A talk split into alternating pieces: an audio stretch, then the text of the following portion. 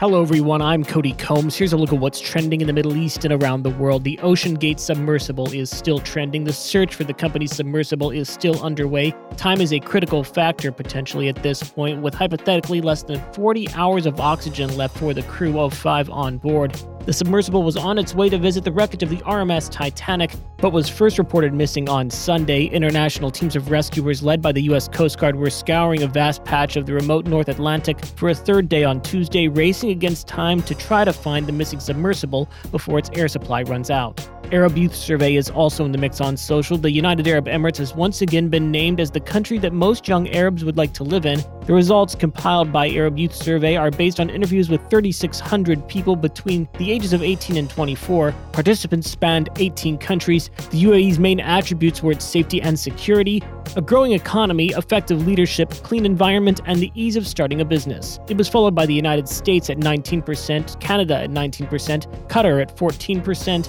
and the UK at 13%. Iraq elections are also in the mix. Iraq's government has set December 18th as the date for the country's next provincial elections. The elections are seen as pivotal as they will be held under a hotly debated electoral system that was last used in 2018 and abolished in 2020 to calm a nationwide protest movement. Iraq has not held provincial elections since 2013 due to the rise and fall of ISIS, COVID 19, and political disputes.